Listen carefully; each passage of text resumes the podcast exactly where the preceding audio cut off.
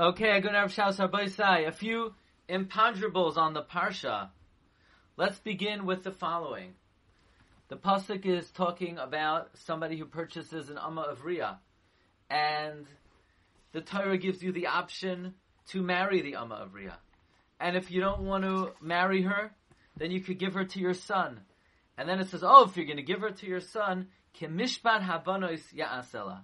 Like the laws of children, of, like the laws of Jewish women, you should do for her. Namely, if you take another wife, she'era, her food, kisusa, her clothing, oinasa, her intimacy, lo yigra, you should not diminish.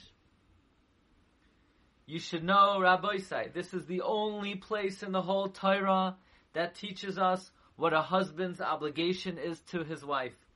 Nowhere in the Torah does it say that a husband has to feed his wife, clothe his wife, give his wife marital needs, except in this rare instance, the Torah says, by the way, if you buy a maidservant and you don't want to marry her and you give her to your son and he marries another wife, he should not do to her any less than he would do to a normal Jewish wife. Why is this the only place in the Torah where the Torah delineates man's responsibility to his wife? It's interesting that this should be the juncture the Torah chooses to teach marital responsibility. So I'll tell you the truth. I saw later that Rav Shamshon Rafael Hirsch asked this question, and he gives a very beautiful answer. He says the Torah is so revolutionary that the Torah, of course, was the first document that gave women dignity and respect. And the Torah is saying, even in a situation, you know how much a person has to respect and honor their wife? Even in a situation where you bought a, a poor girl off the street. She has no family support. She has no background. She maybe she stole. And you don't want to marry her. And you give her to your son as a second wife, and he has a primary wife. Even then, how careful he has to be not to treat her any less than if he would marry the daughter of uh, the king of Israel. That's how much kavod the Torah demands from a husband to show his wife. That's why the Torah chooses to teach the kavod of a woman in this instance. Next, it says that if you somebody hits their father or mother, they're chayiv misa. If somebody curses their father or mother, they're chayiv misa. And in between curse, hitting and cursing a father and mother is the subject of somebody who kidnaps. And Rashi says, well, this is the reason why there's a machlokes whether we make a hekesh between cursing a father and mother and hitting a father and mother, because in between the two subjects it interposes the topic of someone being kidnapped. So, a simple question. I understand why there's a debate should we compare cursing to hitting a parent because there's a subject in between. Why would the subject in between cursing a parent and hitting a parent be if someone is kidnapped? I mean, that's like a random thing to stick in between. What would the connection be between somebody being kidnapped, someone who curses the father, hit, hits the father? So, by the way, Rav Shamshon Fal Hirsch I looked, he, he addresses this as well. He wants to say that the Torah is expanding the definition of murder. Murder is even if you merely hit a parent, that is considered such cruelty. For somebody to turn around and hit a parent, that's also murder. That's murder. To hit a father and mother brought you into this world and cared for you and brought you till this day to hit them, in the eyes of the Torah, that's murder. And then the Torah continues. You know what else is murder? If you kidnap someone and you take away their liberty and you turn them into an object that is sold, that's also murder. And then the Torah expands further that even if you turn around and you disparage your father and mother, you curse them, that's also like murder. I was thinking that the Torah interposes between someone who hits a father or mother and someone who curses them.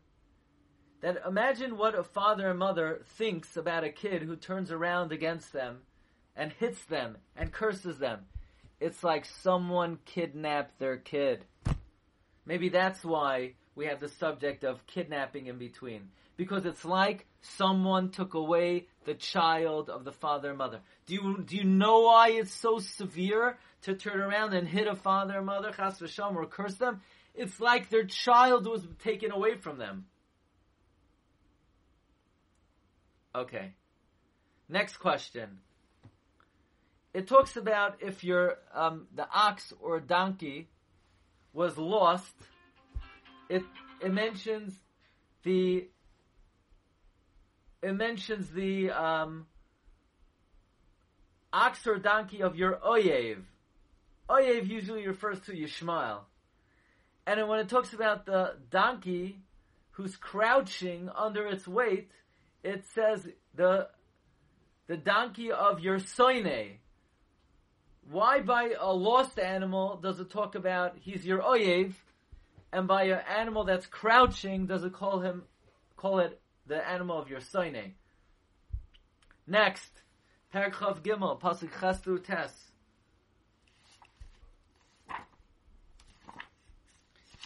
Just the juxtaposition of some of these mitzvahs is hard to understand.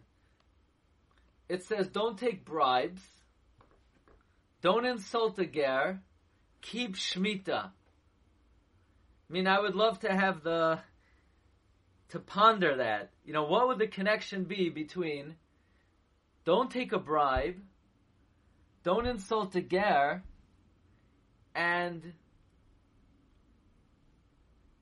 keep the Shemitah. Okay. Then, this is a very interesting one. In Paragraph Gimel, Pasuk Yud Gimel, the Pasuk says, Whatever I told you, guard. Says Rashi, from here we learn, every mitzvas aseh in the Torah is a lav.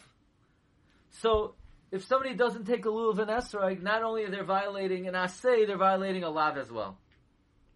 Okay, I understand. Hashem wanted to bolster the severity of all the mitzvahs, so even an asay is like a, is a lois asay as well.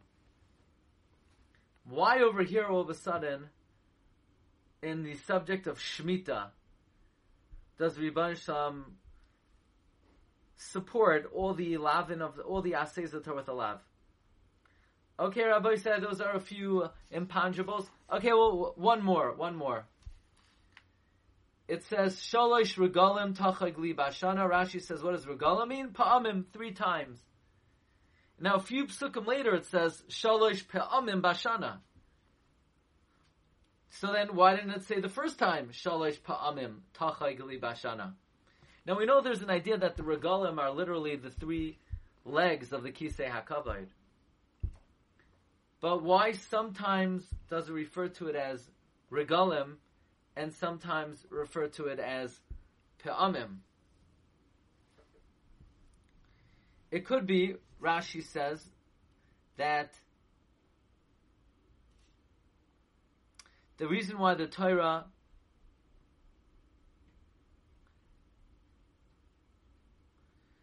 you know, we could add another question the first time when it says shalish regalim tachagli bashana, Rashi doesn't say why the Torah has to tell us about the th- three regalim now.